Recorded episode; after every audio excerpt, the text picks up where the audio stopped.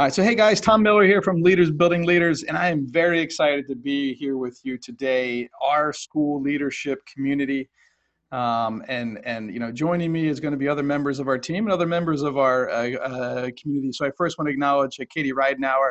Uh, you know, Katie's been my uh, teaching partner, my really good friend, and she's going to keep me on on track uh, today as always. And you know, she'll add tremendous value to the conversation, which which uh, she always does. And, and Katie and I, we work with dozens, dozens of uh, charter schools and traditional public schools and private schools across North and South Carolina right now. And we're coming off what I believe is maybe our most, our most important week and our most, our most important um, initiative. And that's called the, the School Leader uh, Consortium, the School Leader Consortium. And um, let me get this view here. Let's see here. We got everybody on here. All right. And so the school leader uh, consortium this week, and I see you there, Kate. I'm gonna I'm gonna unmute you if you wanna you wanna chime in with us. Perfect. Thank well, you for good joining. Good morning, us. everybody. And so the school leader consortium, everybody, is if you've never been a part of it. I mean, just this past week we had 40 leaders uh, from across the state participate and join us at two different schools, two different high-performing uh, public charter schools. And you know, and, and, and you get to tour the school. You get to learn directly from the leadership team and ask them specific questions. Like it's not like reading a book right? It's not like being on a webinar. You're actually you're just you're in the culture. You're immersed in the culture getting to watch students do work. Um, ask the students what they're learning. Ask them how they know. Ask them about the mission and the i mean it's just an amazing experience. And then and then you get really high quality training from those leadership teams uh, and there's a great, we try to really feed people very well and have a great lunch. And then the afternoon is, uh, is just more training. You know, Katie and I really try to take um, of what, of what you've learned, right, through your observations and move from good intentions to intentional action. So this past week, Katie did uh, um, a lesson on values and, and you're getting really clear on your values. Uh, of your organization, and I try to take them through a, um, a thinking partner session, which just really helps you identify what it is that you want to achieve, what are some uh, potential blockers that are in the way and perceived blockers are real? And then what are some action steps? We uh, mastermind um, you know a little. So uh, you know um, about that. And a mastermind is such a powerful powerful um, opportunity uh, for you as as a leader to work with other leaders and and and to get their best thoughts right? And take your best thoughts and their best thoughts and come up with the best action plan. So katie and i are really excited about some upcoming initiatives one being creating mastermind groups for uh, principals and school leaders and teacher leaders across the state um, as well as what you're all participating in right now which is the first step of, of our building a uh, cohesive uh, leadership team. And and so because what what i see what i see about to happen everybody is that winter is coming. Whether you whether you like it or not uh, winter is coming. And and um, that that can be a challenge for organizations uh, for sure. So hold on i'm still trying to get these thumbnails right. Well while you get that organized Tom, could i share a little bit of right. what my takeaways winter were? is coming right? So what does that mean that winter is coming? Well it means it's going to get colder out but it also means as a school leader and in a school, the culture of your school is starting to change a little, right? And it's changing because of the climate. It's not just the climate of the actual physical weather that starts to impact culture. It's the climate that every single human being brings into your culture, right? So if you've got a school of 400 students and 50 adults, that's 450 climate changing impact, you know, culture impacting, you know, climate changing, um, uh, uh, uh, you know, like occurrences that can occur every single day. Not to mention, let's see, so 400 kids, that's 800 parents and 1600 grandparents, right? You're just constantly inundated. And so now at this time of year, because winter is coming, you know, weather changes, the time changes, you know, people's emotions start to change and they bring that emotion in with them, right? They bring it into the school, into the culture. You got you got um, crazy calendar schedules. You're gonna have holiday parties coming up. You, know, you're gonna have people upset because they got to work during holidays or they can't see somebody, whatever it is. And then And then the new year comes and you're like, oh, yeah, all right, we're right back on. Everybody's back on track. Everybody's feeling good. They've got their New Year's resolutions going. And that lasts for about mm, 10 to 20 days tops. And then for the next six weeks, there's like not a day off. I mean, you get past, uh, you know, Dr. Martin Luther King Day, there's not really another day off for a while. And that starts the valley of despair, right? Everything's going, cruising its high, and then starts to fall. Because all of the work that was done at the beginning of the year got lost in the second nine weeks because of all the holidays and the hoopla and all the habits that just came back, right? You know, because you know people didn't change their habits those first nine weeks. They just had some new accountability, and then all of a sudden, reality creeps back in for the majority of people, and they just start slowly creeping back to where they were instead of heading towards the direction that you wanted them to go. And if you don't have trust, because trust is the emotional glue that's going to hold all that together, your winter is going to be longer. Could be a really long, hard, hard winter for many. So that's what we're going to talk about today, right? so if you're not a member of the School Leader Consortium, you know, reach out. We would love to have you as a guest. You can go to our website, lbleaders.com. And up in the upper right hand corner, we've got it says um, school uh, programs for school leaders in green. Just you know, click on that. And the first one on the, the left hand side is going to be about school leader consumption uh, consortium. Come as our guest. We would love to have you experience it um, with us and you'll see how these schools are because the next next time we're doing it's in January. So we'll we'll be in the middle of winter at a couple of schools and we'll we'll be seeing their culture, right? How are they handling how they handling that that long that long winter? So you should have also received a uh, a link to download a workbook, um, and and I've got mine here in front of me. And our new teammate uh, Danielle did a great job of putting this all together uh, for us, and you know, uh, getting you something to to be able to collect your thoughts on. So if you didn't download it, um, you don't have to. It'll certainly help you organize your thoughts. It's got some exercises on there. Um, so you know, download and print it, you know, real quick, and I'll be going through that. That'll be a lot of my notes are there, um, and then I'll I'll send it back out to you anyway uh, with with this with this recording. So it's your choice uh, to do that, but I always find it really really helpful. So, all right, today's call. You waited long enough. You waited long enough. So. The topic is building trust, and it's a very, very important to any leader because I have already said trust is the emotional glue that's going to hold together leaders and followers okay leaders and followers and so and if you've ever been a part of any of our lessons uh, before you know that katie and i are both certified john maxwell team coaches, uh, trainers, and speakers. And John Maxwell is famous for saying that leadership is influence, nothing more and nothing less. And if you think you're leading, but there's no one following, you're really just taking a walk, right? You're just taking a walk. But really, now that I think about it, after doing the work on this lesson, if now, hear me out, if trust is the emotional glue that holds leaders and followers together, and you're just taking a walk, that might mean that you're not a very trustworthy person. Which I'm going to share more about because I'm going to tell you a little bit about my history because now I just went back and realized I took a lot of walks. In fact, I was a hiker uh, for many, many months uh, as a principal and, and uh, throughout some other parts of my uh, career. So, so these next three to four months, I mean, they're so ch- extremely challenging for a school leader because I, I you know, the newness of the year is wore off, and you know, people are starting to you know creep back in, and always are coming back. So this time of year to have this glue is so so so important.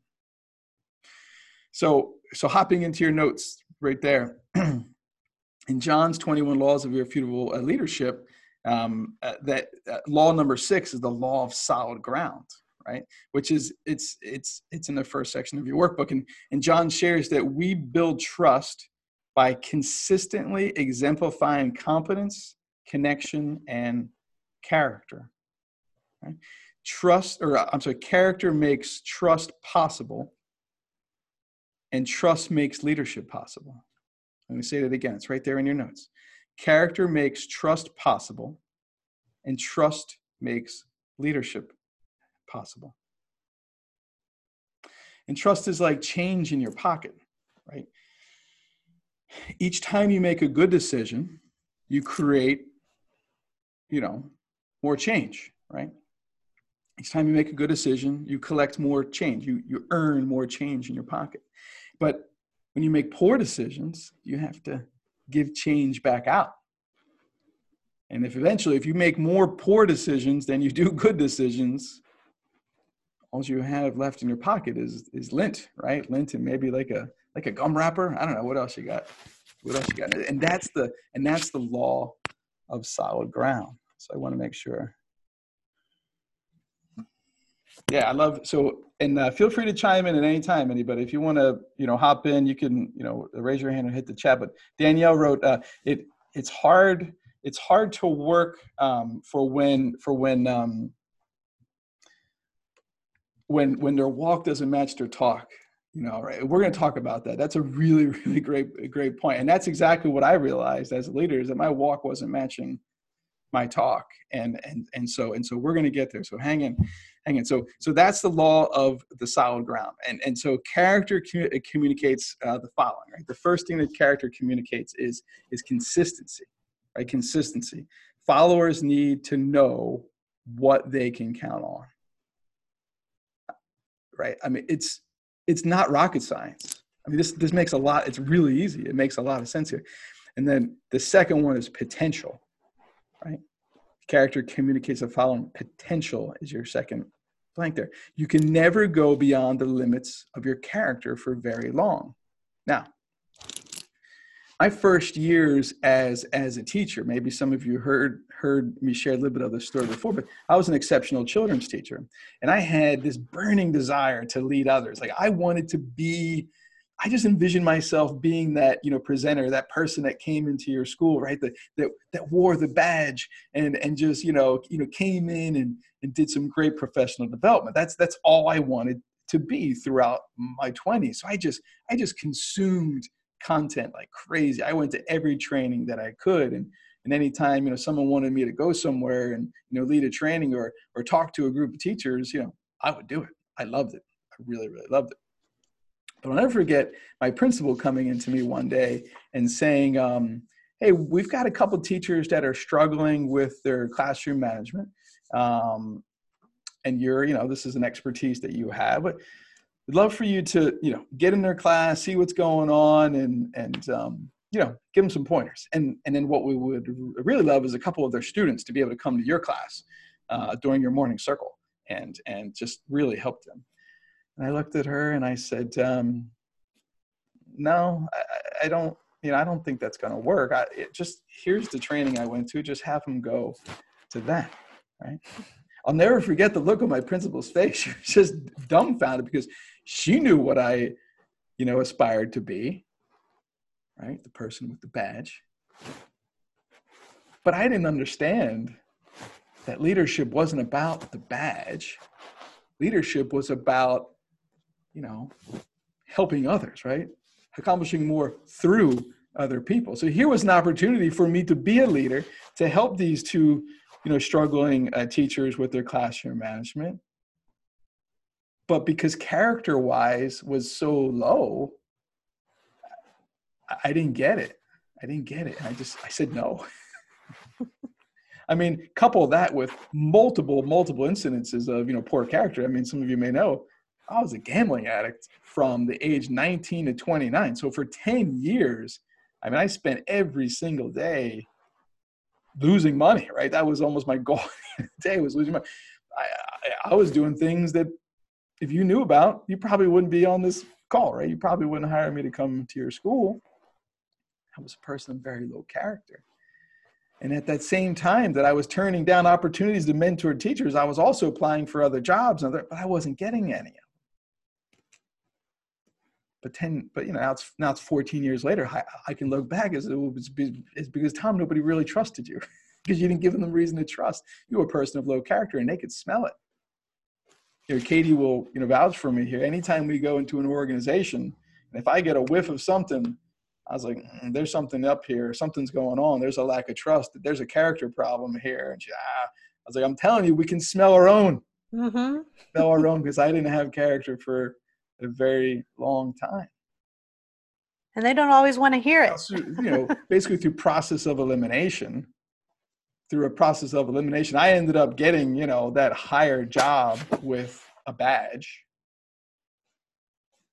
But I still had those poor character problems. I hadn't learned how to develop, you know, trust. I mean, at the age of 29 years old, I was in Gamblers Anonymous meetings in these small groups, and I was learning about words like honesty and humility. Imagine being almost 30 years old and really not understanding the definition of those words? Right? Key principles of trust. I'll get back to that story uh, later. Hey, Katie, is there anything you want to add into that to that part there? Oh yes, and they don't always like to hear it when we when we talk. Can you hear me? Okay. Can you hear me now? She's trying to talk, but I don't. I don't hear her going. Okay, let me. How about now? Can you hear me? says you're unmuted, Katie. Okay, well, I don't know what the problem is. Uh, oh, you know what? It might be because I've got my microphone plugged in. Okay, so Courtney and Cynthia can hear me. Thank uh, hang you. Hang on a sec, Katie. Hang on a second, Katie. Hang on. Everybody else can hear Katie, and I can't. All right. Well, I'm sure Katie has amazing things to say. I'm gonna go get. I'm gonna go uh, fix this because I'm gonna need to get headphones in a second. So give me, give me 30 seconds.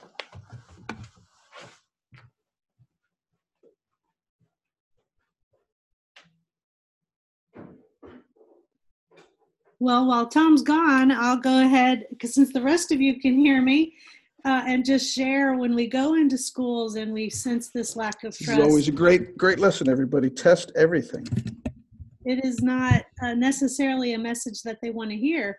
Ah, we, there we go. We give it to them. Can you hear me now? I can.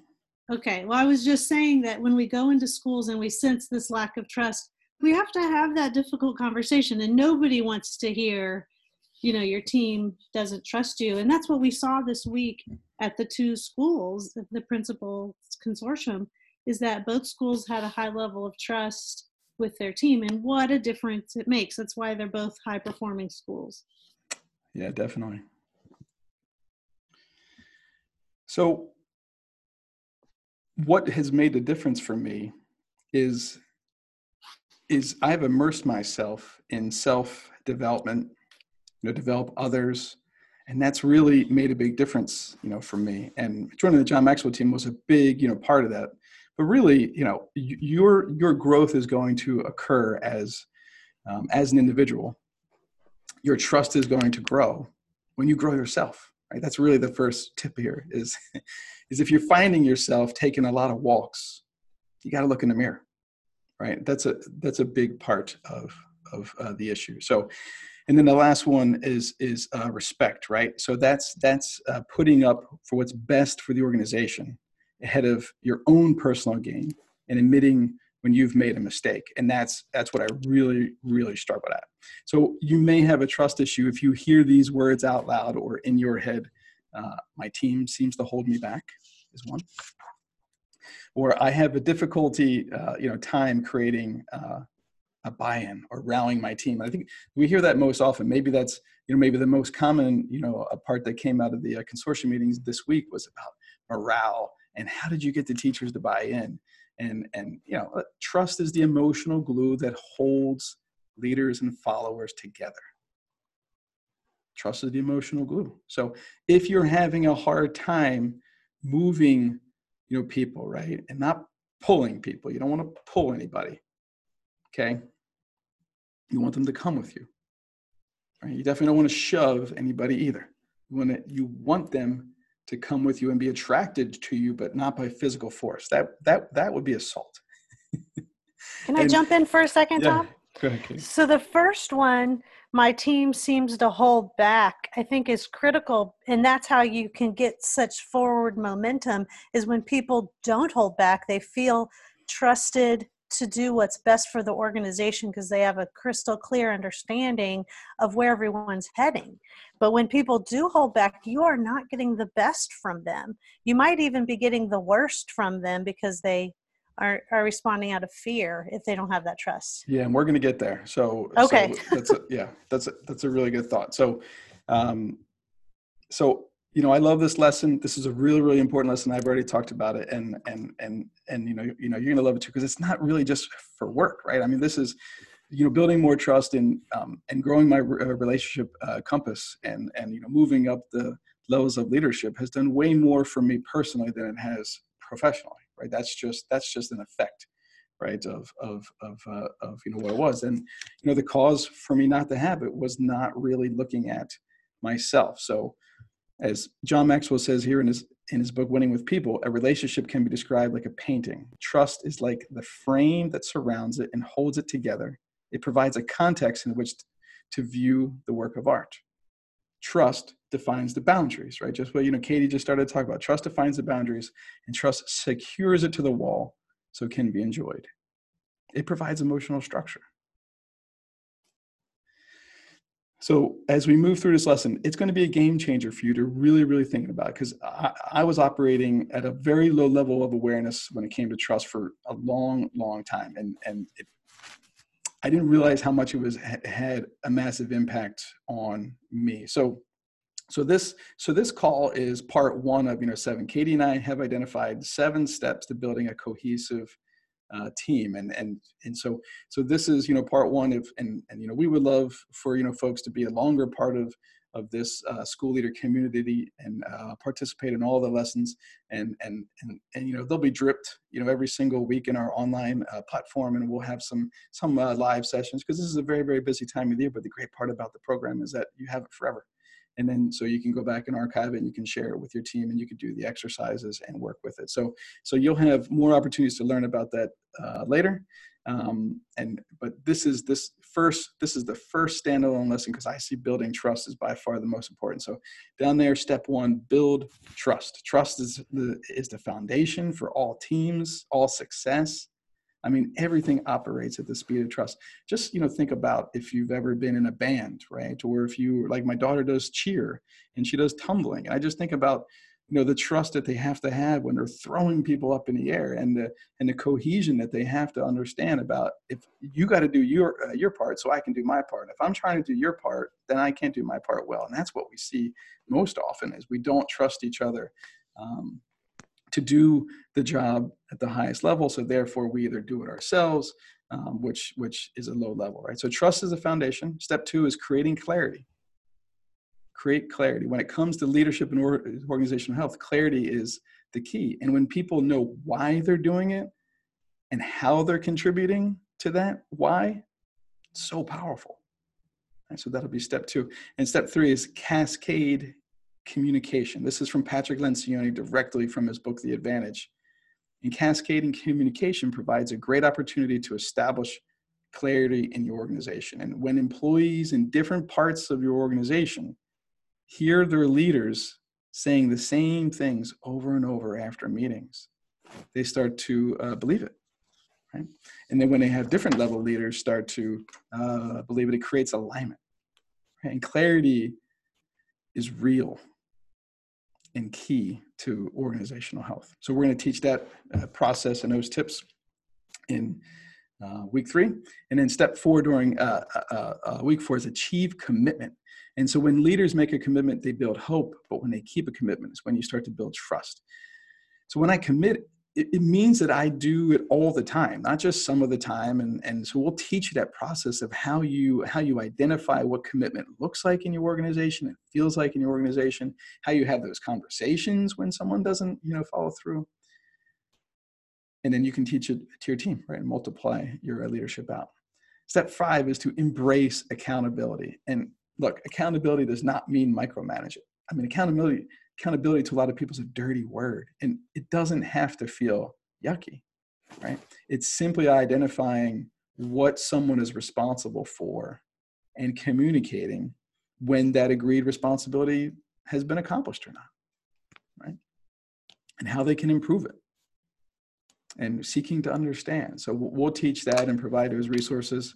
The sixth step is to focus on results and where your focus goes, your energy flows. And this was a heavy conversation during the consortium this week about what is your focus? Are you focusing on the essentials and what are they? We find that most organizations don't understand or don't can't can't identify their focus, and most employees, most team members don't know what's the most important things that I need to do on a daily basis if I don't know that, if I don't know where I'm heading, I don't know what the goal is, if I don't know what the end, if I don't have clarity on where we're going, I don't know what I really should be doing every day to get us there, I'm just going to stay as active as possible so I don't get fired, right? So we'll help you identify those key performance indicators. And the last step is to equip your team. Strong teams don't just happen. Uh, it, it, requires solid training uh, to, you know, to be effective as a team. So through through your accomplishment of these first six steps, you're going to have a clear picture of what training your team's going to need, and then it'll also help you build a recruiting process for uh, folks in the future. So I'm really excited to bring you this this this information. This is you know 10 years of research, you know, being put down uh, in a in a course for you, so that you know to help you accelerate. And if you you know hang on throughout the call, we've got uh, some uh, special bonuses and a uh, promo code, uh, which is on the bottom of your worksheet for when you for when you sign up. So, all right. So enough about that. I'm gonna. I I'll never forget my first full year as a principal. Uh, just really feeling something wasn't right with with my team. I got hired in January, and so my first you know full year obviously was that second uh, you know part of the school year. And so it was just before Thanksgiving break, and it was a cold day like it is uh, today. You know, a little little drizzly, and um, I was like, how can I get these people to trust me? Like, what does you know, what is trust? I was like, I don't know, you know, taking risks, you know, belief, you know, you know, I don't know. You know, uh, you know, uh, to me, it was really whoever had the badge, right? Whoever had the badge, or whoever had the title, whoever had the position. I just normally just did what they, what they told me to do. Now, that previous weekend, I was down in Wilmington, and I had uh, bought um, a bunch of oysters, uh, you know, for us to to enjoy. I said, well, you know, let me let me bring those oysters uh, uh, uh to a school. You know, some of them. I'm gonna I'm going to do a mini oyster roast at the end of the day uh, this upcoming Friday. And, and so I grabbed those and I told one of my staff members, I said, hey, have everybody come over to the grill uh, at, at uh, dismissal time. So now listen, it was already cold, it was already rainy, and you know dismissal outside for uh, you know charter schools is, is normally pretty miserable time because it takes 30 to 45 minutes. So here they are, they're all hovered over and they're coming over to the grill and they're shaking and they're they're holding their because it's been uh, drizzly. And I start talking about, hey, look, we're all in this together. We're all on the same team. I really need you guys to trust me. Uh, you know, I, I have a vision. I know where we're going. And, you know, I'm not going to let you fail. And, you know, all, all these things. I said, and so to solidify our trust, I want, I want everybody to do, you know, an oyster. You know, let's, you know, do an oyster toast. so about half of them actually did it. A couple of them made all the oysters because they loved it and they didn't really necessarily care. Right. And I was like, okay, great. That was an awesome exercise. So when we came back from break, uh, I was thinking things would be different, but they weren't. and they were actually almost worse. my my good faith and my symbolism uh, really just showed my gap and ignorance in overall what leadership is and building relationships uh, with people. And the reason why nothing ever changed is because I never asked for their hand. I never made an effort to really reach out to their heart and understand what is it that they want. Every initiative that I had launched up to that point was was done with little input from them. It was it was all about me. I mean, even the mini oyster roast was my idea. It wasn't theirs. I didn't ask anybody about you know morale, how they were feeling, or what what can we do differently. Or if they liked oysters. yeah, most of them didn't like oysters. That's right. but that I kind of had an idea. That that was the whole risk part, Katie. but I was losing credibility fast. I was losing change out of my pocket. I didn't have much left, you know, maybe maybe a couple pennies. So, you know, it there there are some signs that employees don't feel trusted. So I'm going to share those with you right now. So the first sign, the first sign is you do all the talking in meetings. That's the first sign that we identify that there's a lack of trust. And I have found that when people don't contribute, it's usually because of one of these two things. Either either one, it's a lack of confidence in themselves or or in the leader, right? Or maybe even a combination of both, which is worse, right? So the first thing is their own self, you know, confidence is lacking, or they don't trust the uh, the leader of the team or the leader of the organization, or God help you if it's both, right? Because that's really a challenge. And the second one is that the members of the meeting believe that their ideas and thoughts are not going to be heard. And this might be the you know result of of the uh, belief that the leaders maybe already made the decision. So why so why contribute? Or maybe they've been shut down with their ideas, right? That won't work, right? So so those are the two. If you do all the talking in meetings, or if your leader does all the talking in meetings, there's probably an obvious uh, trust uh, problem. And employees need to trust you that you'll open the discussion to them right? And that you'll trust that their contributions to the overall success of the team and your, your organization. Because without that trust, you might as well be talking to an empty room, right? You're just taking a walk, you know, basically. So when you meet with your team, pay close attention to how much air time is distributed, right? Do you spend most of the time doing the talking? You're telling them what to do, or is the meeting more a balanced discussion, right? Or or a you know problem solution, or a think pair share, or that mastermind you know group that we led the other day. And what kind of interaction is actually happening during this discussion? Will will people openly disagree with you? So that's that's the first one, Katie. I don't know if you this is something that you were actually harping on earlier. I don't know if you have any um, additional thoughts on this one.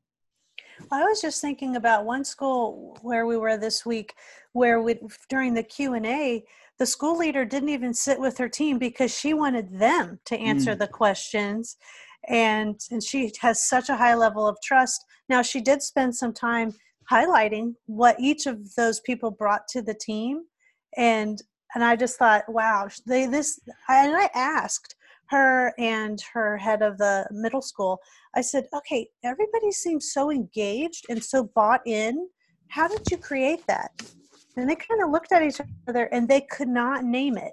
They could not because it's so ingrained in their culture already. So I'm really excited to see how you're going to name it. Like name the steps to building this trust because they mm-hmm. have it, but they can't backtrack to see how they built it. Yeah, they're they're unconscious competence, I guess, right? Mm-hmm. So the second one is that when you ask for feedback, you you hear crickets. Mm. And I and I recall uh, facilitating a uh, a series of trainings for a team and it was it was a book study and and uh, and and the number one concern of the principal coming into the book study is that whenever they had asked their team for feedback on anything whether it was the schedule or the curriculum change or whatever they were trying to do she never got any replies like nobody ever responded so during one of our virtual sessions this came up and i just kind of poked the bear and said well you know maybe somebody will be courageous virtually right instead of face to face so i asked him nobody responded so I just, I was comfortable with silence. And one of the one brave teammates said, "Well, I feel that by the time that you ask us, the decision's already been made." Mm. That was a key turning point for them, and what a you know brave conversation by this uh, by this employee. Employees need to feel trusted to share ideas as well as genuine and constructive criticism. So, so it's just as they're expected to provide it to their own direct reports. Right? So when a relationship is established and communication is open, trust becomes natural in that workplace. And that's kind of what you're talking about, Katie. That's what you're seeing is that this is just natural that we feed off each other and we share each other's ideas and we get to the best idea. Right? Every good every idea is welcome, and then then eventually we'll just we'll just you know wear it down to whatever uh, the best. Yeah, they try it out. They they monitor it. They measure mm-hmm. it, and then they decide. Because didn't you hear over and over? We're not experts. We're just learning, and you know we're just trying to figure this out. The humility was thick, which was yeah. wonderful. That's true. The third one is that employees ask for permission when they don't need it. This was a big one for me. employees would ask for permission, and I would, I would be like, you know, why are you asking me such low level questions? You know the answer to this. Now, over 10 years later, I realized that it wasn't a competency issue, it was a trust issue. And so to address that issue, you know, you know, I encourage you to ask them, right? To to to to not judge them uh, and just ask it. When you ask me that question, what are what is it that you're seeking specifically from me? So then you can seek to understand and coach them. That might be an uncomfortable question for them to have to answer, but they're the one bringing it to you, and you have to understand. You have to get a better understanding of why people are bringing low level questions to you. That's a it's it's a real big problem. And even if from the other side, right? If if if you if you have people not bringing you information, that's even worse, right? If they don't trust, if they're only going to bring you good stuff, right? Which is the next one. You only hear good news. That's a that's a massive massive challenge. So so this is maybe perhaps the most common sign easily sign of distrust. So if your employees are asking for permission of things that they've already been told is not necessary, treat it as a red flag right now. Okay. It means that they don't feel trusted. And it might not be from you, it might be from a previous employer or previous experience, whatever it is, you got to seek to understand.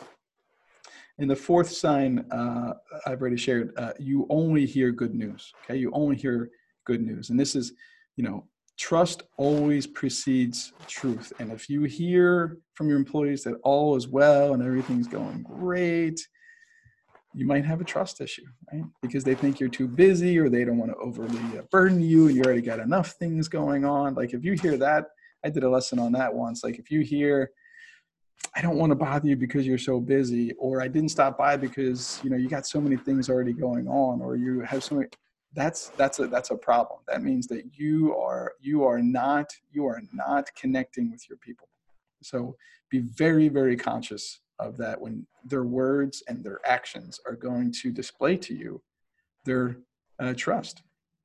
And even from the other side if they're asking you low level stuff you got to ask them what they're seeking right? Because sometimes people are just seeking attention right? And some they're just you know seeking that they don't trust you know the fact that they're able to do it and they and they want they want your affirmation to be able to get there so learning the law you're learning the law of solid ground right? Trust is the foundation of leadership. I'm telling you you can find it everywhere. After this you know if you didn't feel you were a, a student of trust you're going to be a student of trust after this you know, session after we're done today.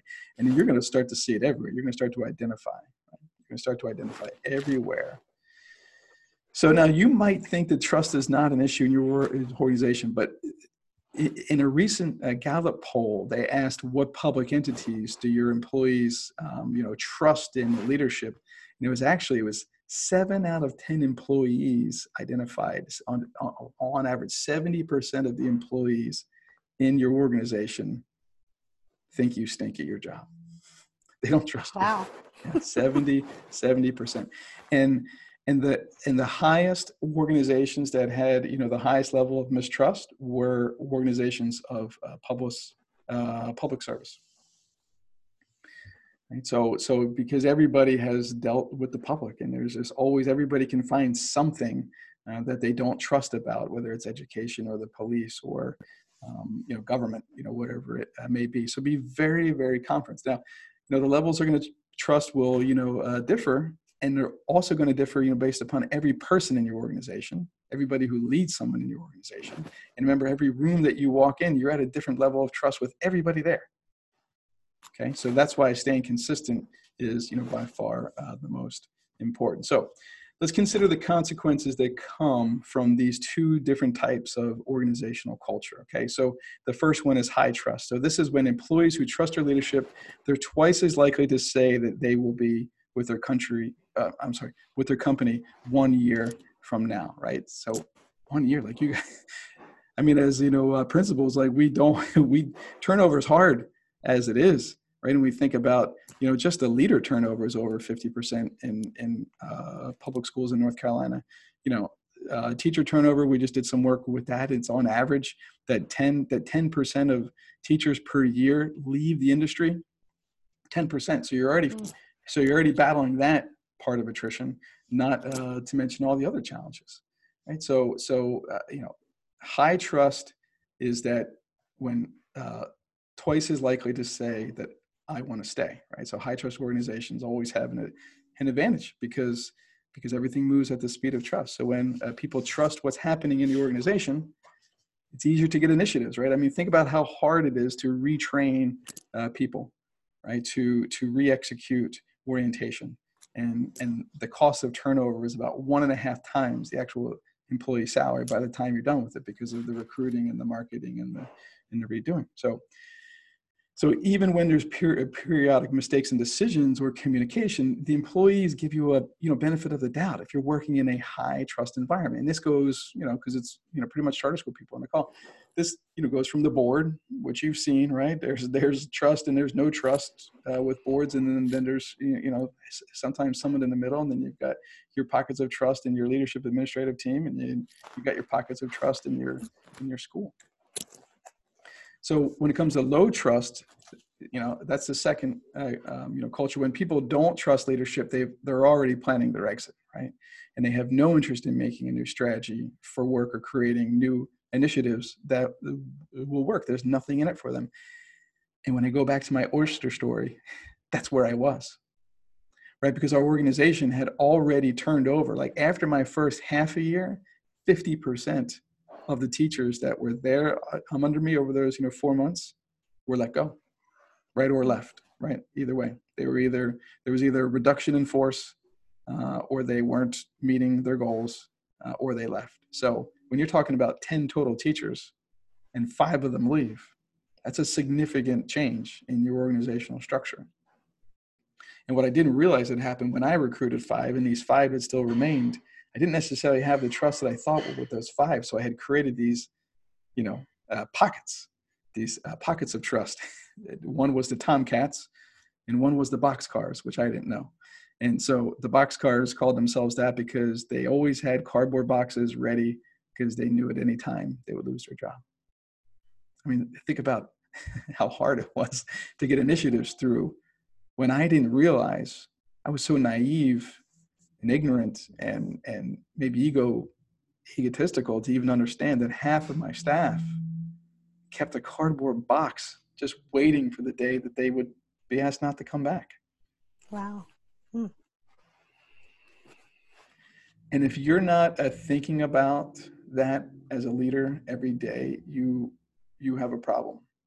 Because every single day you've got intellectual property getting in their car, and driving back home and working with their family and complaining about whatever it is. And the last time I checked, there's pretty much a school in every community in this world. so there's lots of options for them to go to. So you have to be thinking about that. It's really important to rebuild uh, the trust. And so, you know, think about how fast things happen in social media. And if if you've got if you've got a star employee who's not feeling trust anymore, or if you've got your worst employee who doesn't feel trusted, I mean, just think about the impact that they have spreading information. So, trust is an attitude. Back to your fill in the blank at the bottom of page two. Trust is an attitude that allows people to do three things. Okay. They can rely on, have confidence in, and feel sure about other people and things. Right? Trust is an attitude that allows people to rely on, have confidence in, and feel sure about other people and things.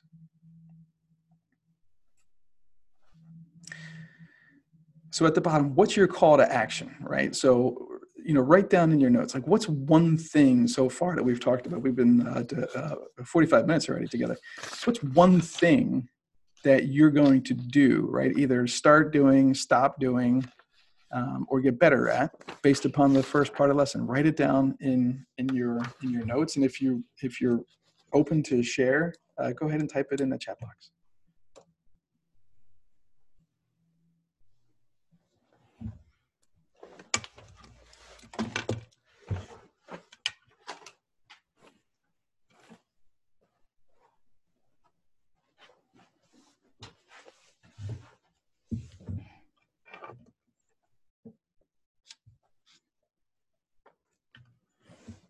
All right. What's your one thing, Katie? Well, I think it's a lesson that I'm always working on, and it's to seek to understand mm. before I act. And, you know, as someone with a dominant personality, it's just so much easier for me to act, but I I try to just calm down and try to understand the other person's perspective and and it's challenging but that's but it that's how i can build trust with that other person and not just get that task done because there will be other tasks and i'm going to need that person Yeah, that's huge. Anybody else? You know, I'd have to say for me, uh, um, I've got a coach, and he asked me this last week. He said, "What uh, what stops you from asking for help?" I was like, "Oh, I don't know."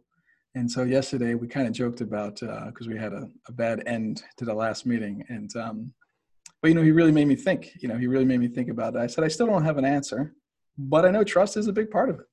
Hmm. You know, I mean, it just I feel I can get things done, you know, better and faster. But what I'm not asking myself, and I want you to ask yourselves, is if you don't trust somebody, how does it serve you? Or what are you missing out on Hmm. because you don't trust someone, right? Well that makes not- me think that trust requires thinking i mean which sounds really dumb to say but i Mm. think that's the problem is that we don't take the time to think and we just react Mm. so if we'd slow down and actually process the situation and think through it you know we're going to naturally build that trust too Yeah. Yeah, you got to slow down to speed up. So, Mhm. So how how will you know? So I'll, you know I'm on page three now. I'm going to just tell a short story. We're going to hop into page three.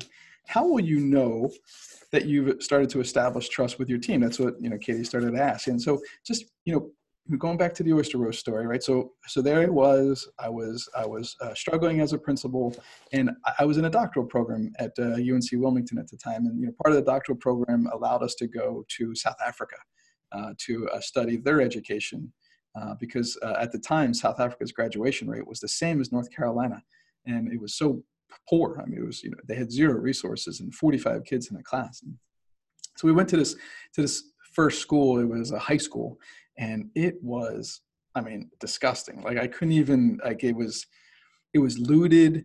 Uh, things were destroyed. They um, uh, looters stole all the copper wiring out of the school. So you know here was. It was June their time, so that's winter for them it was uh, you know june so it was cold and kids were taking their finals in the dark and next to candlelight and and you know winters you know the windows were broke it was it was awful it was maybe the most i couldn't believe that it was like 98 98% of the kids um, were coming to school every day and what we learned that they were coming was you know based upon um, you know meals right was a big part of it and they knew that education was their only way out so down walks this guy who's wearing a three-piece suit.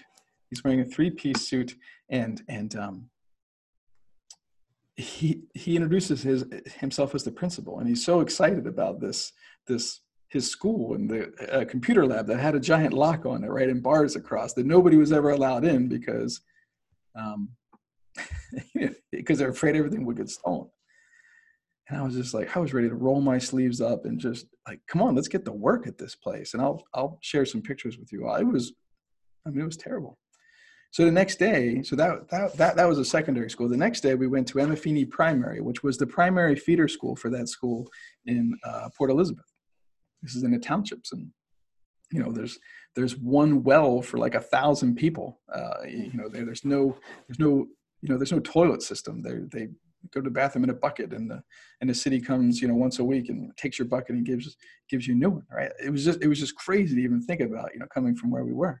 But the next day we went to the school. It was it was beautiful, and it was everything was yellow, and the kids were running around, and they were happy, and they were playing, and and and, and there was great inspirational quotes on the walls, and the classrooms were filled. They looked like elementary classrooms. And I said, "What? How can this be? We were just it's only three kilometers away." And so a bus pulled up, a small bus, and this lady came out. She's wearing jeans and she's wearing a, you know, a, a polo shirt, and she introduces herself as the sheriff. And in South Africa, the sheriff is the principal. And and she just started to, you know, uh, talk to us about how um, she had wrote a grant and she used that grant money not for curriculum but for uh, a Tupperware. And and every Friday, any food that's left over from the week that goes home with uh, kids. And basically, that family, those families that were being fed, built basically a human wall around that school that no looters would ever come to that school because if they did, they would be hanged in effigy outside of the place. And I, it just made me really realize I'm doing this all wrong. I'm the guy in the darn three piece suit, right? I'm more worried about production and I'm more worried about, you know, status than I am about the people and the relationships. And so that was the start of it, Katie. So, you know, like you started, you know, what are the steps? The first step is getting, getting off your own agenda and making hmm. sure that you're identifying, you know, what is important to your people? Because that's what's going to build relationships and relationships is leadership. You can't have trust right? You can't have trust without relationships. You can't have leadership without trust. So that's a big part of the formula. So everything everything begins with a desire to place value in other people. Hmm. you got to show it prior to it being warranted right? Share your experiences. Trust is essential to all relationships, and leaders build trust by leading a life of character. And I wasn't leading a life of character at that time. I wasn't leading a life of character. It, it was a very, very powerful experience for me and eye opening. And then after that, then I got to come home and I got to study um, the the you know five charter schools in North Carolina uh, that were you know chosen for my dissertation study. And i didn't know these people at the time but some of you may have heard these names now. Joy warner was one school so i got to study the community school of davidson and to and to learn leadership from joy. And i went to mountain community school which is a small k-8 you know charter school which taught me very lots of you know uh, great things about initiatives that i brought back to my school. I learned from alex quigley who was at marian joy at the time. I learned from rudy swafford who was at greensboro academy at the time. Now he's at summerfield. And alex is the is a charter school advisory board chair, and he turned around Healthy Start. And then the fifth school was the Franklin Academy, which is the largest charter school in North Carolina, and um, uh, Denise Kent. And so I just had this unbelievable, like six to nine months of better vision, better understanding, more clarity. Right, I was able to establish some some clarity in what I wanted, and then it was amazing katie that all those initiatives that i was shoving down the first you know year and a half mm-hmm. all just started to work organically happen without me asking. I totally forgot about most of them i totally forgot about most of them and all of a sudden all these individuals all these teachers they were you know they were diving in to do things that it might not have the exact name that i called it but it was what i said it we wanted to do we had this standing ovations you know a way to a way to um, uh, to uh, you know express gratitude towards towards like individual students that were not scholarly stuff. It was all about character. They were doing the right things, not not because Dr. Miller said so, but you know because it was just the right thing to do. And now we see that in lots of these schools. We saw it at the, right, at the right. Garden with the Hero Builder and the and the you know personalized you know uh, leadership um, uh, at at uh, the lab school. So it, it, it was amazing to me to uh, realize. So so my own you know personal changes right? I was leading gamblers anonymous meetings. I was i was mentoring you know people. I was staying clean. I was learning how to be a better human being. At the same time i was learning how to be a better human being from global you know global people right? From very small into wilmington to south africa about what leadership and trust really really was. So so you know when you when you think about you know reflections and and how will you know that you've established trust um, with your team, right? You've got to get to that. Relying implies a free choice to commit oneself to another person, right at the top of page three, a free choice to commit yourself, and that's what was happening like hmm. now, now the staff was doing it on their own. It wasn't about Tom. I didn't even have to lead. I didn't lead staff meetings anymore. It just it was a free choice. They were bringing things to me to do. Yeah, I had this idea over the weekend. Hallelujah, let's do it. I don't even care what it is. I'm all for it because I didn't have that before. Remember, nobody was telling me anything except right, right. bathroom, right? Or, or you know, do, do kids walk on the right side or the left side? I was like, what? What do you mean?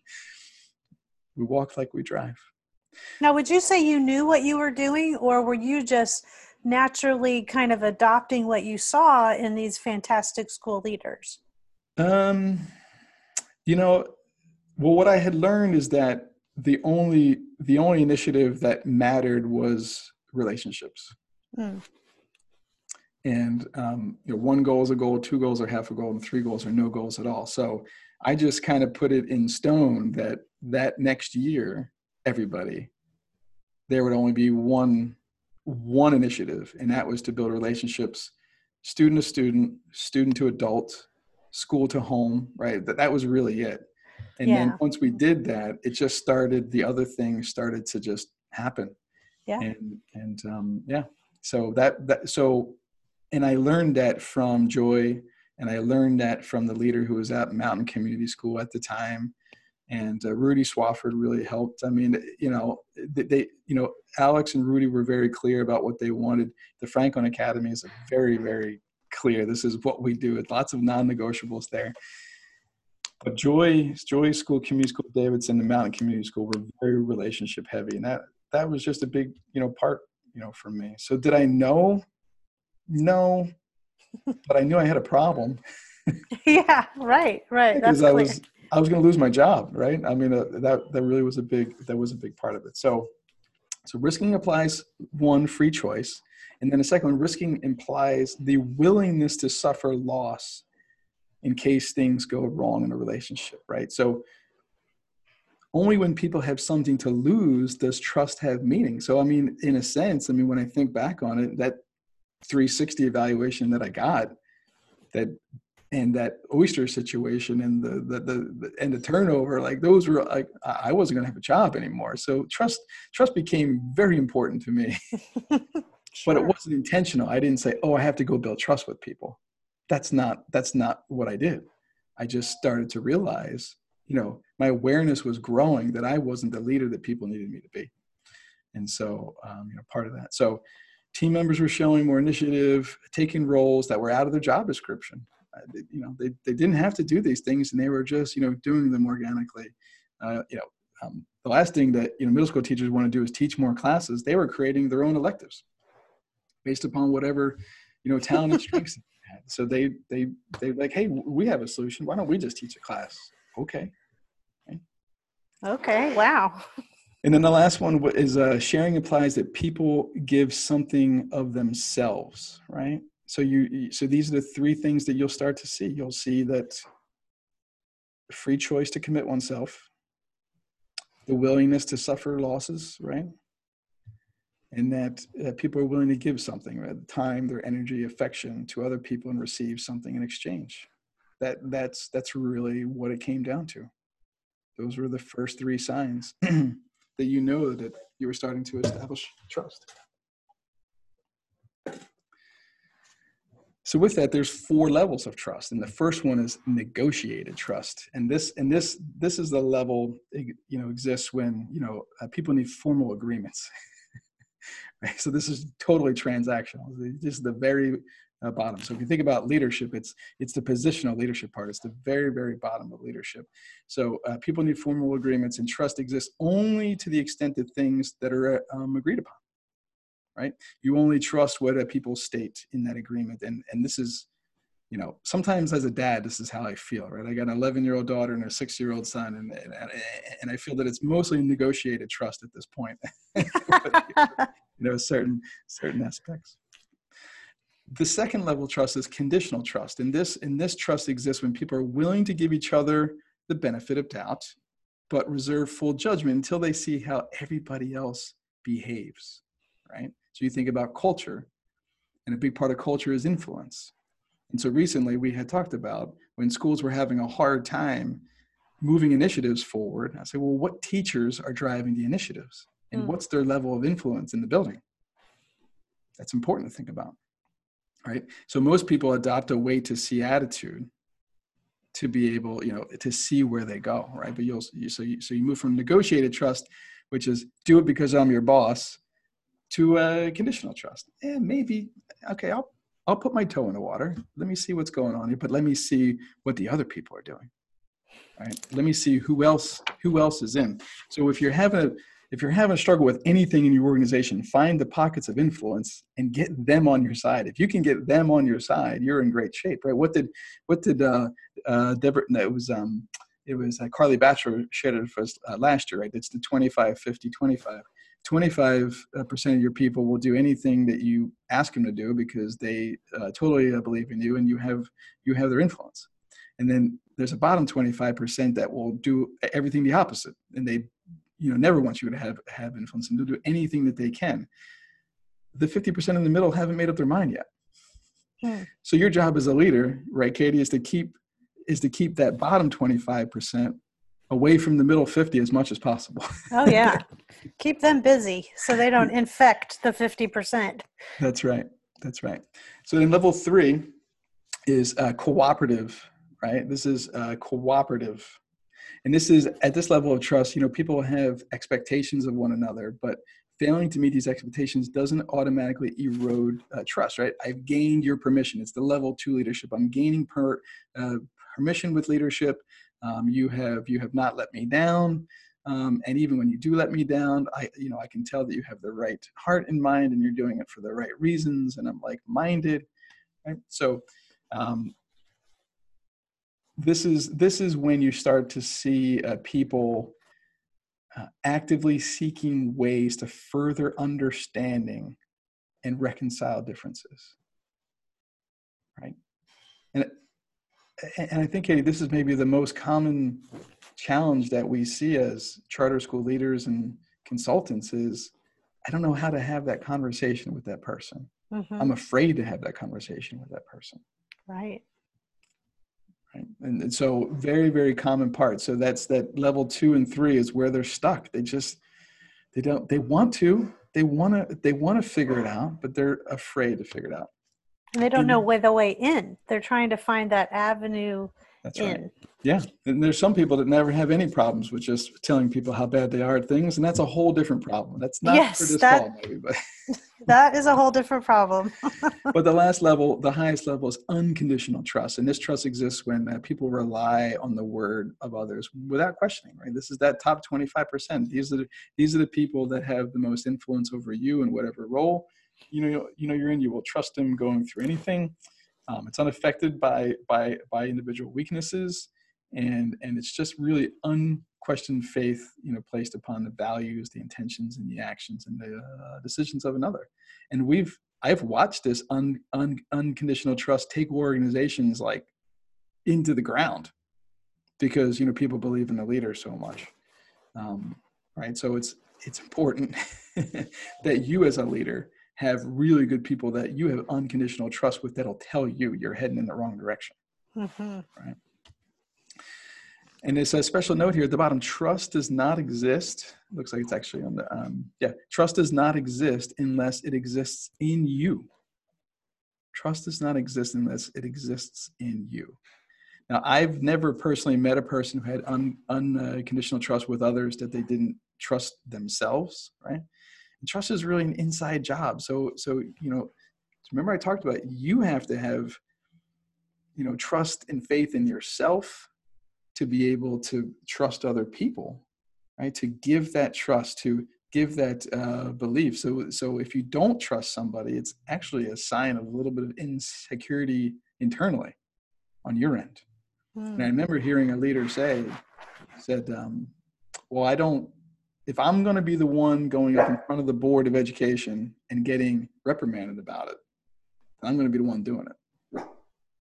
Hmm. So she had insecurity with her job and her role and her ability and her people, and therefore it was creating this vicious cycle, this vicious, vicious cycle. And and so I think my biggest evidence of of that, Katie, has been since February 12th, 2006. I haven't, you know, placed a bet. It took me many years to get over some other character flaws. I'm still working on all of those, but I mean, my my uh, recovery there. The more that I trust me, the more I can trust other people and trust the people around me uh, to be able, um, you know, to do that, right? So whether it's you know members of our team here, uh, you know, with our company, or you know, we we outfit, we outsource, you know, some jobs, and those you know people are representing us uh, in these other schools, and we we trust and hope that they are, um, you're doing a great job there. That's right. Mm-hmm. So let's so let's go through this uh, trust busters versus the trust builders, right? Let's let's uh, finish strong here with the trust busters versus the trust builders. And so the first trust buster is breaking promises, right? Don't mm. break promises. Don't never promise more than you can perform right? In fact i mean sometimes we say let's under promise and over deliver uh, that's a much better thing and we see that in you know charter schools often that make significant promises to their community at the very front of the you know school start but they never talk about the reality of the timeline of those actual promises you know being tangible. Right, and all of a sudden they you know erode trust and credibility all over. So the first trust buster is someone who breaks promises that's right. Not realizing that, uh, especially in the charter school world, you're going to have a vision, but it might take eight years to bring that full vision to mm-hmm. fruition. Mm-hmm. And that's really hard to convey to parents and stakeholders. But the, the, the skilled leader can build that trust, like we're going to build this piece and then, you know, create that, cast that vision really yeah. effectively. Yeah, that's good.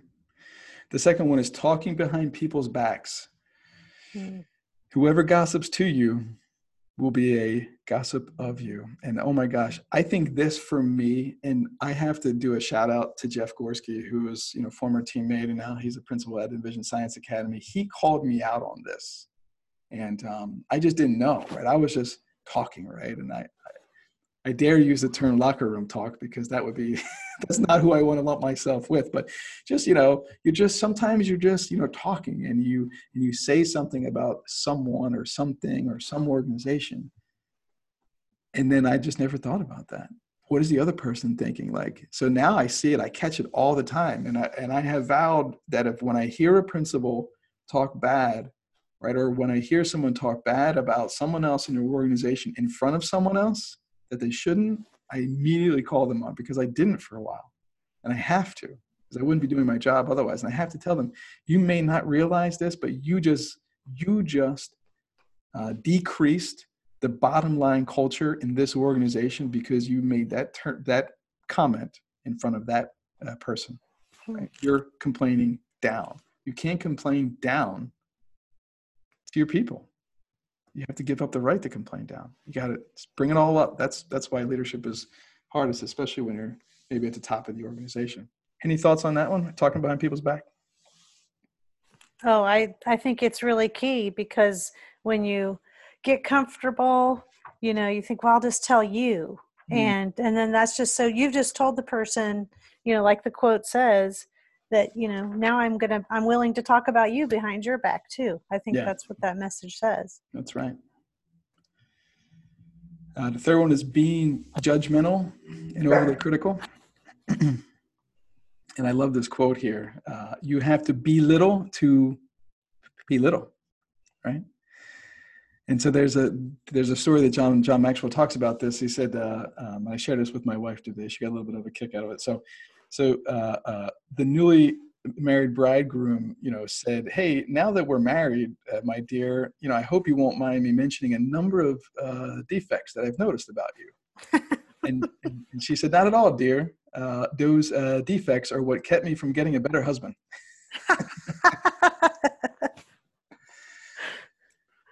and and and and so this being openly judgmental i think is a really hard a really hard conversation to have um, uh, with with you know leaders but you've got to right? When you have that higher level of awareness first of all you have to make sure you don't do it yourself right? You gotta you gotta self lead yourself and then and then and then you have the right because here's the thing you know we've uh, talked about your walk has to match your talk.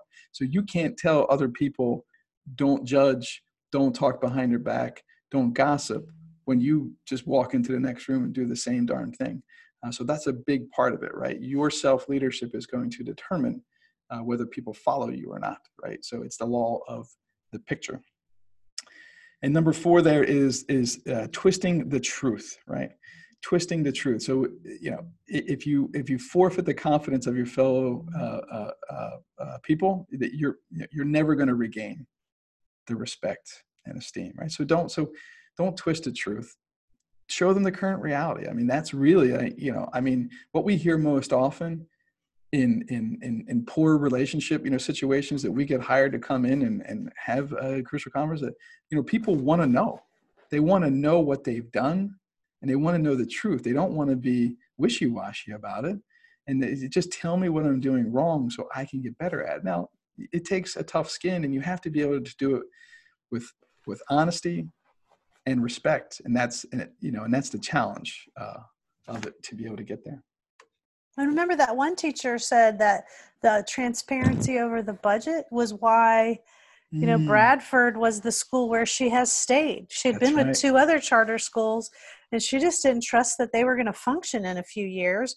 But Bradford opened their books and mm-hmm. explained, mm-hmm. "This is the plan. This is where." And now she's sitting in a big, beautiful science lab, That's equipped right. really well.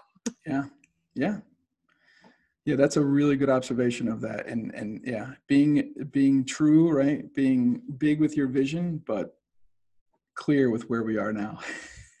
right. And then what did that do? It freed her to develop innovative mm-hmm. science mm-hmm. classes. Remember, she talked about, well, I'll let the kids tell me what they want to learn. So we now have physics. And she just started rattling off, you know, 15 different science subjects. And she's willing to teach it because mm-hmm.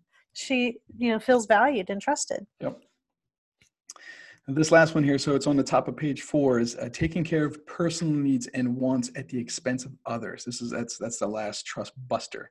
Taking care mm-hmm. of personal needs and wants at the expense of others. And so, you know, once trust trust is lost in any relationship, it's it's really like a mirror that's struck by a stone, right? The, you know, you know the glass shatters right or even like you know like if you drop a pot i mean you know the glass shatters and you have the ability to glue it all back into position but it's still cracked, right? It's it's there's there's deep and there's uh, numerous cracks, and I and when I was uh, preparing, it made me think of my first or second year as a teacher. Uh, I got called to the office um, for an action plan. I was being put on an action plan. Shockingly, right? I was being put on an action plan, and so the principal's there, and she's you know telling me all the things that are you know happening, and my mentors to my left. And um, she just starts rattling off these things and i'm just you know in total denial and like i wish i just knew you know i, I, I wish i knew who who had these uh, problems. No you know nobody's come to me. And she looked at me she put her pen down and she looked over at my mentor and she said well would you like to tell mr miller who has the problem and it was her it was hmm. the mentor the mentor never came to me about anything Yet she was feeding, she was feeding the principal all this information that they thought I was doing wrong. Now, she had to remain my mentor because that's just the way it was for years. Mm-hmm. But I never trusted her anymore. I couldn't tell her anything. You know, I couldn't tell her anything. So once, you know, once that mirror is broke, it's broke, but the only way to repair it is is to is to, you know, live day by day with your new values, right? Make a commitment, you build hope, you keep a commitment, you build trust. And and eventually maybe, you know, if I saw her, you know, bygones are bygones, right? But I've had to do the same thing. You know, I've lost hundreds of thousands of dollars on a brand new teacher salary. you know, I had lots of relationships to rebuild, to rebuild, you know, trust with. And it started with that, right? It just started with me taking care of me first, you know, learning and uh, building my own awareness and addressing it uh, but I think that number five to me, Kate, is maybe the greatest violation of trust.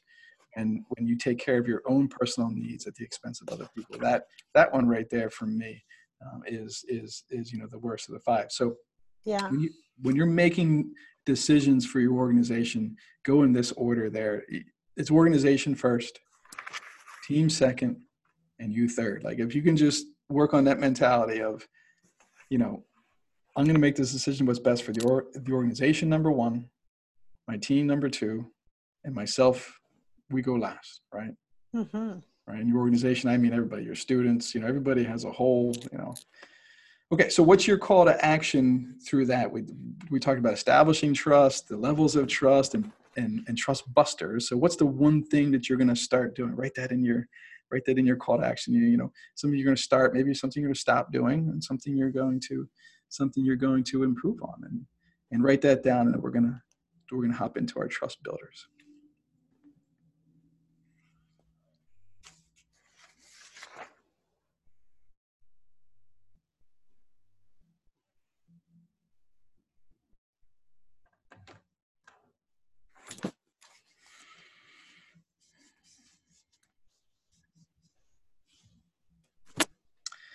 So I know my stop, my stop, Kate, and I'm going to ask you to be my accountability partner. Is is to stop, not necessarily not asking for help, right? But stop letting the uh, self-limiting beliefs, right, or the or the previous history um, stop me from asking, you know, for help, right? And and you know, getting better at being uh, clear on the front end, mm-hmm. um, and you know, trusting that that person's going to do as best as they can, and then taking the time to uh, you know mentor you know them or to, or to coach them to get to the result uh, that I'm that I'm looking for. Okay. If anybody else wants to you know pop theirs in the chat, I would love it.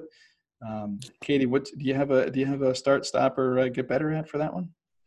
Well, yeah, I'm just thinking of a current situation where I did not, just like you were saying, I did not clarify the process to an organization and now i'm frustrated with their response to that process but mm-hmm. i never i never told them like hey look you know this first draft i'm just looking for ideas not you know like editing services and and so then when i just got editing services i was frustrated but so i, I need to just like you i need to back up and and learn from it but it, this makes me think of um, maxwell maltz's words in his book psycho-cybernetics which sounds mm-hmm. like a goofy title but it's a great book. He says you know you make mistakes mistakes do not make you. Mm. so so i can make those mistakes and just learn from them instead of saying well i'm just a bad communicator. No i communicated poorly that one time but i can get better next time. Yeah that's great yeah that's a you know that's a big one and and i love that you got to slow down to speed up but i think you just need to keep that you know keep that in the forefront. All right let's roll into our trust builders. Our first trust builder is ta-da keeping your word. Keeping your word. It doesn't seem again it's not rocket science. I'm not i'm not really throwing anything out here that isn't but keeping your word there's a, ch- a, comment in the chat box from yep. courtney i see it i'm going to hop into it here in a sec yeah i see it okay so keeping your word let me let me just get through this words to remember and keeping your word and then and then, and then we'll get to courtney's uh, so the first keeping your word uh, um, is integrity, right? Hmm. Acting in forthright and truthful manner, right? We mean what we say. So the first words in keeping your word is integrity. The second one is consistency, making words and actions compatible, right? We do what we say. And this is the law of the picture. You know, people don't do what people say, people do what people see oh, Katie Ridenour. That one to me, that's probably been my biggest leadership landmine. People don't do what people say. People do what people see. And that's a big one. Law of the picture—you've got to watch it all over your organization. That is culture right there. Culture is the sum of the actions of the behaviors of the people. Mm-hmm. Your third word to remember in keeping your word is reliability, right? Keep your promises you can count on what we do and say, right? Keep your promises. And the last one is interdependence, right? Establishing a relationship. We're all in this, we're all in this together. All right. So Courtney says uh, tips for someone that's in a leadership position, but they don't trust their own ability. Okay. Yeah. Um, what is it that you don't trust? Right. What is it that that has got you um, holding back of what that might be. And and so I was coaching a leader yesterday, and they talked about they have, and this might not be you, but they were talking about uh, perfectionism, right? They really he's he said out loud, he said, and you might hear this, I don't know, but he said, I like to boast that I've actually never made a mistake. I said, I've never failed, actually was his word. I want I've never failed in my leadership. Hmm. And I and I challenged him back and I said, Well, how many opportunities have you missed out on because you've never failed? He was just staying safe. That's right. Now, that's going to be a lot of work. You know, if he's going to, you know, continue and chew on that question, just like my coach asked me, what's stopping you from asking for help right? So i think that's the first you know question i would look at. If you don't what is it that you don't trust about your own abilities? And and and and and what is it that you're afraid of right? If you've been promoted into a uh, position of authority, I'm going to already guess that you have some skills, right? You've done something to get there. It didn't it didn't happen by uh, like like a survivor's or like even survivor, right? The last person on the island earns it there, right? Because they get voted off or they don't get they don't get voted off. So so you've already done something, right? So be gentle on yourself. There's there's something you've done. Now, if you're put in a position where you don't necessarily have the skill sets you feel to be able to do that, you have two choices. You can surround yourself with individuals who have those strengths, okay, and and and you keep the vision forward, or you can go, you know, get better and you know get you know training and and you know whatever that area might be. So, um, you know, I mean, if you want to share more about what you might not feel uh, confident, you you can on this session, or we could you know we could talk about another time, um, either me or Katie, whoever you feel more comfortable with. But but I think that's where I would go first, right? What is it that I'm actually afraid of? What's the worst that could happen? And I always ask the leader, what's the worst that could happen if you're not at your school for the day? And who's to say that it wouldn't happen if you were there? Yeah, it's the same. Thing. You know, what what honestly could happen? I mean, if you're if you're at a point where you're afraid to leave your school, then you're not doing your job at the school. And your job at the school is to mentor and build and grow other people and achieve through other people, not just do things to to people. Does that help any uh, at all? Katie, do you have anything else to add to, add to that? Yeah, I think that's really, um, you know, someone who says I've never failed, then I, they they are not taking risks because mm-hmm. they're just staying in their safety zone. Um, but I wonder what their staff would say if you ask them, mm. uh, you know, has your leader ever failed? Has he ever failed you? that might be a, you know, you might get a different answer. Yeah, Cynthia shared to get a mentor. It's helped her, and it's even built her a confidence getting feedback and encouragement. Yeah, yeah. I mean, so like, here's an example. Okay, um, there's been three or four times in my life where I've weighed 230 plus pounds. Right, I'm five foot six. Right, so that's kind of obtuse. And and so the first couple of times, like, or like even like with like my like gambling, I never I never imagined myself not having a day at gambling. I, you know, I never imagined myself not being a size, you know, 40 or 42 waist. I wanted to do that, but I never, I never knew how to get there. So when you start to change your mindset and, and, and say, well, up until now, I didn't know how, right? Up until now, right? So up until now, I haven't been a good leader at X However, moving forward, this is what I'm going to do, right? This is what I've learned uh, to do.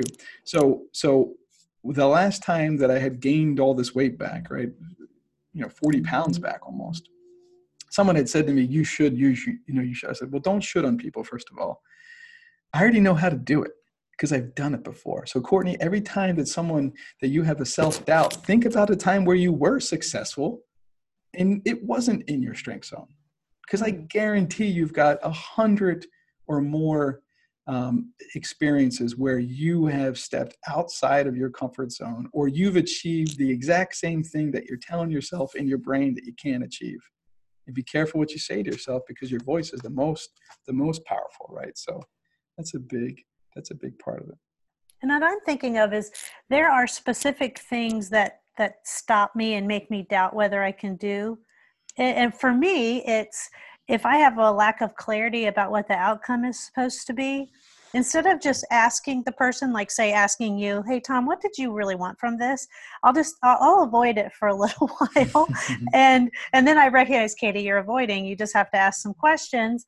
Um, and so i think trying to figure out what are those situations that cause the lack of confidence could be really helpful. Yeah i mean a lot of it could be that um, you know we all we've all been shaped by our um, environments. And as much as those people closest to us love us they're a big part of our problem.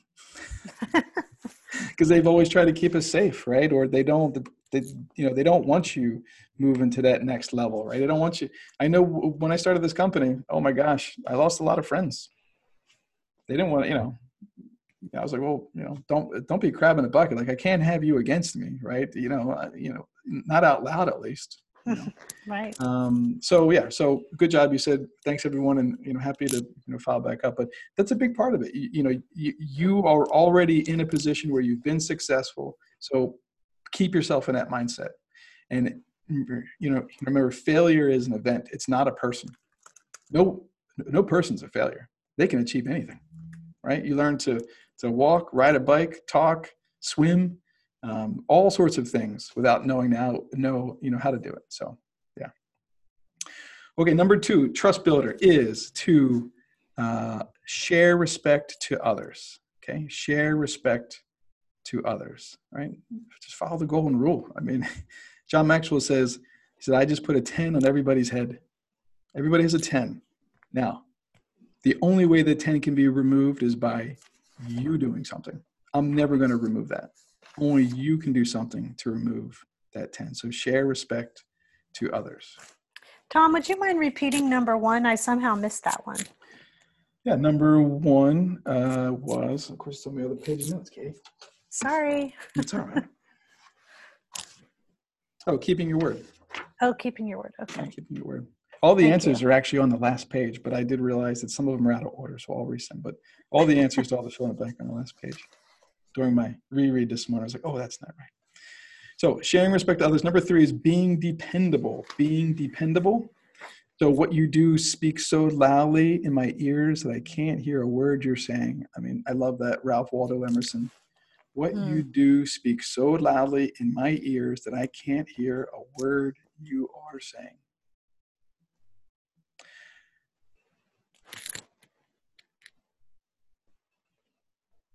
You know people must experience the leader as being a believable credible and trustworthy person.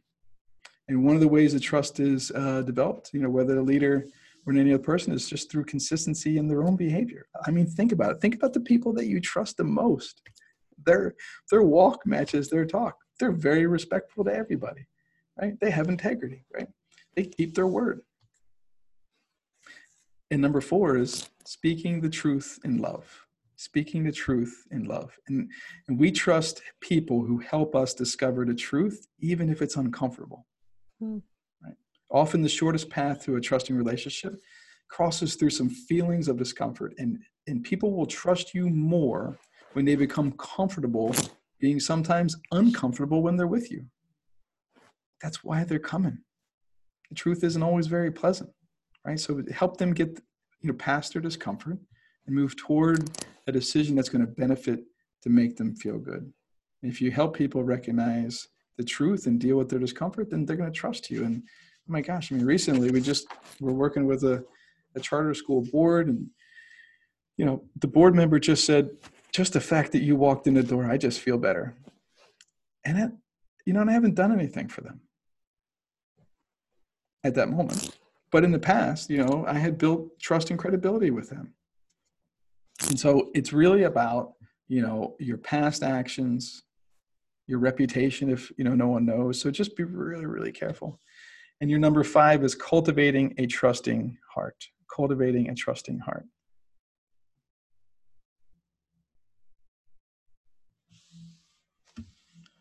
And that's really tied to John's start with, you know, everybody starts with 100 on their head, right? Is you, uh, you have to 10, go yeah. into, no matter what you've heard otherwise, you have to go in and say, nope, it's, we're going to be good. yeah this is going to work. and when you think about the people that have lived the longest they've had a trusting heart right because they just they just feel basic goodness in everybody right it's constant wave of goodness and human and human kindness Yeah. so those are the five trust builders and so uh, let's get on to this last section here and we will be ready to go you guys have done such a great job i'm so you know proud of you for holding in holding in during this time uh, we're, we're, we're a couple minutes over than what i wanted to be but uh, but I wanted to share this. I thought this was important. If you violate trust in the relationship, there is there is no no uh, relationship, right? So so I want to just spend a couple minutes, you know, you know, talking about how to build a relationship when the trust is gone. Just you know, go back and reiterate, right? I've already shared from ages 19 to 29, lost hundreds of thousands of dollars in uh, you know gambling. You know, nobody really knew it, at least out loud. They never said it to me. Um, you know, I, I worked multiple jobs to fuel my habit. You know, I, you know, the last five years of that were very, very secretive. I was married, and a lot of a lot of things. I mean, it took me it took me a long time, and I remember and I remember asking my wife, maybe like a year, maybe six months to a year after I stopped, right? How am I doing? And she said, I don't really see anything different. Hmm. Because I may have stopped gambling, but I didn't start to build, you know, relationships, right? I didn't become vulnerable. I didn't put myself out there. I wasn't, I wasn't trusting of uh, people. I wasn't, and, and that's when I realized it's an inside job. You know, you have to work on you first, you know, and then it will start to show on the outside. And I wasn't really working on me. I was just checking something off the list. All right, I'm not gambling anymore. But it wasn't necessarily becoming a better person. Hmm. So she was speaking the truth in love. And she was. She was. yeah. yeah. yeah. I hated her for it at the time. I was really angry. Yeah. But, I mean, yeah, I didn't, you know, I didn't know because I didn't have the maturity yet, right? So, you know, I'm in a big part of this. So, so if, so you know, if you trust viol, if you violate trust in a relationship, there is no relationship. So, the first thing you need to do is acknowledge the problem, right? Acknowledge the problem. If you want to rebuild a relationship, acknowledge the problem. When I was a charter, so, so, I still am a charter school board member, but in my first year as a charter school board member, we had adopted the weighted lottery policy as a school to to increase the free and reduced lunch uh, population of our school because it was extremely low.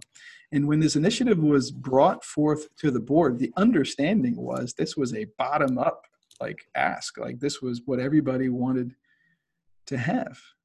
And when after we voted yes, and and and and you know you know made it a true policy we had so much pushback from our stakeholders from our from our parents and from our uh, teachers.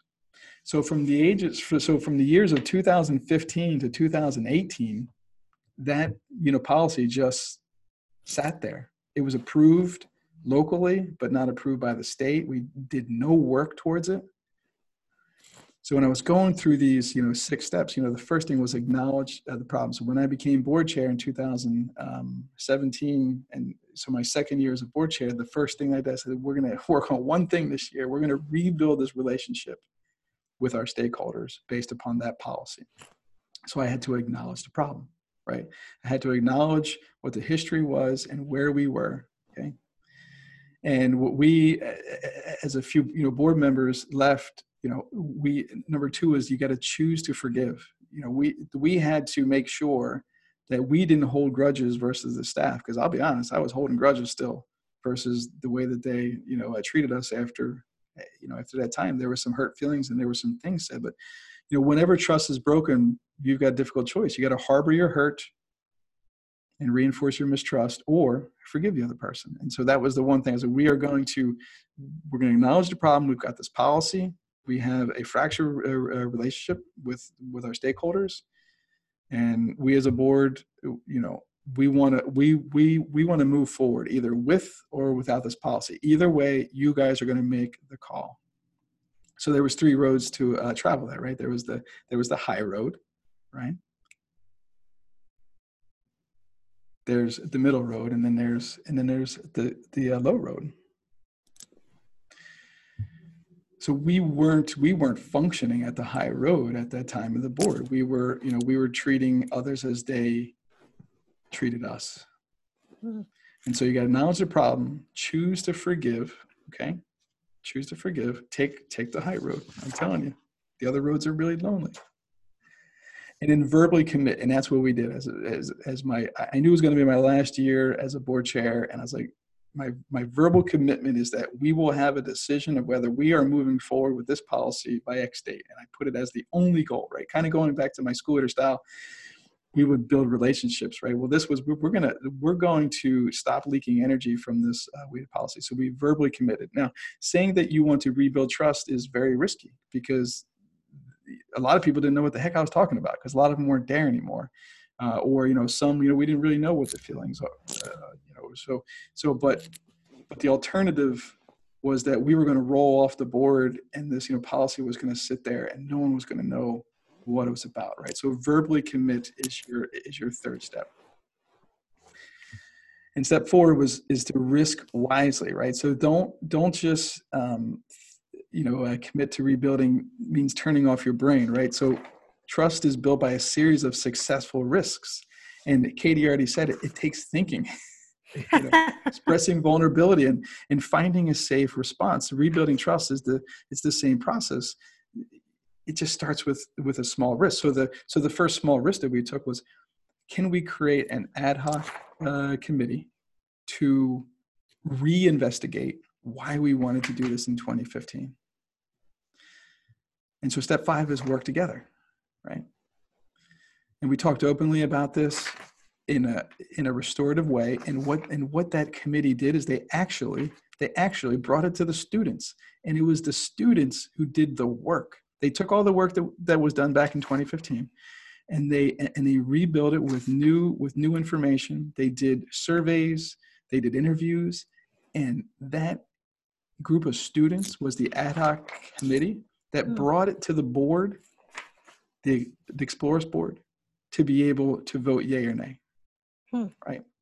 And so we knew from that process that like we had gone through the rebuilding and we had gone all the way as far as we could in terms of stakeholders and we had multiple town hall meetings you know there was a lot of steps in between there but the working together part was basically you know a bunch of fourth graders asking a board or telling a board you're not you're not adhering to the vision of the school hmm. This is a school that solves global problems locally but we can't do that because you know it was like 90 93% of our population were non-economically uh, disadvantaged. Our our african american population was you know definitely not over 10% and you know we were all diverse because everybody's you know diverse but we didn't look diverse. And so that was that was you know the main goal. So then number six is, cel- is celebrate the victory they celebrate the victory and once they brought it to us there was no reason it was an easy unanimous decision from staff to board to move forward and you know we're still working hard. This is our second year. We've actually you know doubled the um, free and, and uh, reduced uh, population so far um, in in about 18 months, uh, which is great. And so there's still a lot of ton of work to do. But I think I'm most proud of that moment. I've got a lot of other things I'm not proud of as a board chair that you know we still have to work on but that but that one i think when i when i looked at this process i oh gosh this is the same thing that we went through to rebuild that trust uh, with with the staff. So, so if you didn't catch the six steps, let me go through them real quick one more time. So acknowledge the problem, choose to forgive, verbally commit, risk wisely, work together, and celebrate the victory. So what's your call to action, right? Write it down now. So so we're pretty much out of time and there's a you know there's a page of application exercises there that i that i that i put on there for you to start to do um, with your team. And and um, but i want to hear what your call to action is and you know based upon this lesson what is it that you're going to apply in your life? What is it that you're going to change? And what is it that you're going to teach someone someone else? What are you going to apply? What are you going to change and what are you going to teach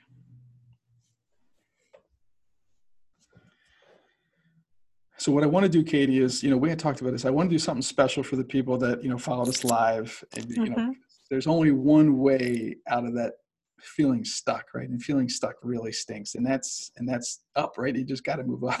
you got to move, move right direction, and because you never want to stop growing yourself or your team, because if you're not you know growing, you're dying, right? So you can't change without the awareness. We've talked about that. We can't change our trust without the awareness that we're not trustworthy, right? Or something's happening to erode trust. And awareness is that key to growth. And I believe this lesson has certainly changed, you know, some awareness, you know, with the folks here or the folks that are going to listen um, on the archive, you know, when, when, we put it on our podcast, you know, we got 16,000 downplays of our podcast. So I'm really excited to hear what, you know, people have to say about, you know, you know about this trust uh, lesson and how and how we can improve it and, and what are some ways to help them. But since there's no leadership without trust, and there's no uh, followers without trust to take the action so so you really need to build your trust is what i'm is what i'm saying so so what what i want to do is is um you know, I talked about that six week, you know, program that, you know, we'll be doing. And, and so there's a link there and you can go, you know, to it. And, and, and we would love for everybody to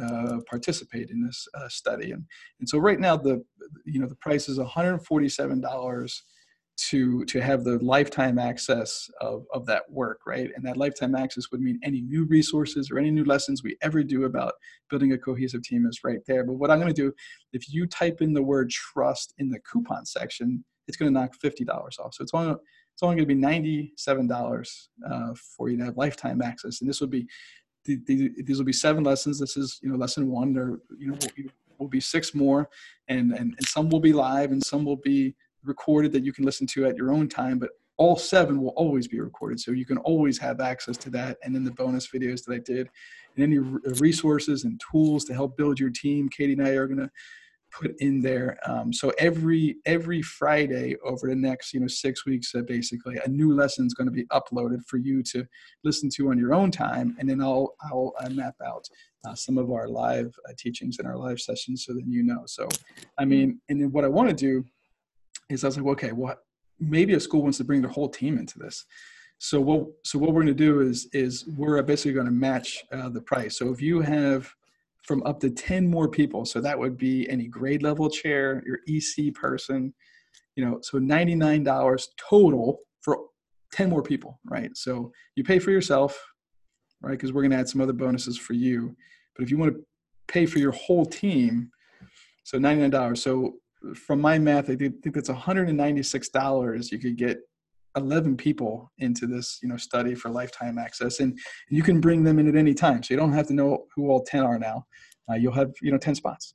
Uh, so as you go through it, then maybe you could put your team, you know, through it, and you could lead them through it in the long run. You know, you know, it doesn't matter. So board chairs, EC leads. I mean, it's a, it's a perfect it'll be a perfect you know process and they'll have you know a lot of great resources so you can go to the link that's at the bottom of the, the worksheet now or you, or or, or you can go to lbleaders um, dot you know dot com and and and um, and I'm going to put a uh, at the very top in blue. I'm going to make sure that that link lets you go uh, directly to it. Um, and and and so the link's on there. Use the promo code Trust. It's all lowercase, and it's going to knock fifty dollars off and then you can pay for yourself, and then it'll ask you if you want to bring uh, your whole uh, team in now. So, so that out of the way. I hope everybody participates. Again, you can join at any time. Um, this this offer is going to be limited time, um, you know, for you to grab that fifty dollar coupon.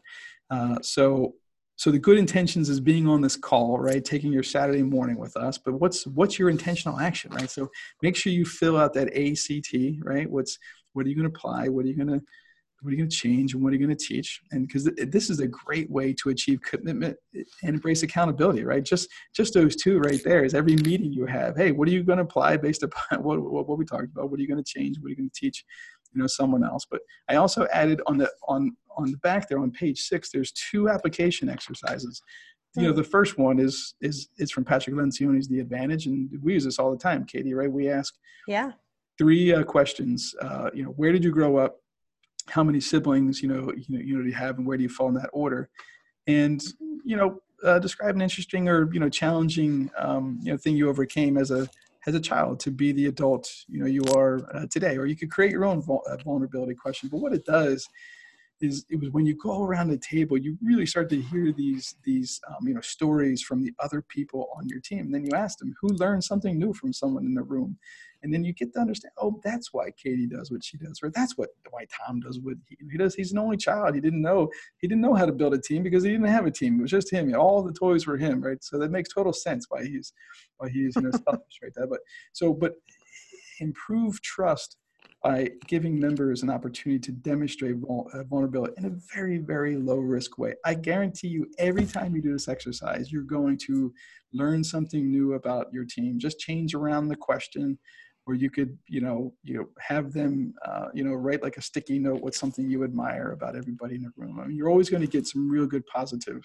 uh, feelings. Then the other way is if you haven't done one of our disc uh, profiles yet you can you can go to the link there and and you know disc is a very effective tool that's going to take you to to really help you unlock hidden uh, potential and opportunities in your personal development and you're going to take the guesswork out of figuring out other people, right? Because first you understand how I am, right, based upon my environment and how my uh, personality style impacts how I lead and influence and communicate other people. But then, if you do it with your team, then you'll learn everybody's. And and these are the three questions that I love using. Uh, you know, you know, as a team, what do I bring to my team? What are some misconceptions about me? And what do I need from my teammates. So we love doing an exercise. I love DISC. It's a very, very great tool, but you can use any, you know, personality indicator or any uh, behavioral assessment I'm out there. We've got a bunch. We've got team one, we've got individual ones. So we've got ones for students. We've got ones for, you know, college and career kids. So let us know if you're interested. We would love to help, help your team start to build, build higher levels of trust and build a cohesive team. And so, um, so that is that. All right. So who, who's got an, an ACT that they would like to share? What's one thing you're going to apply, change, or teach out of out of um, out of this hour and a half plus that we've spent together today?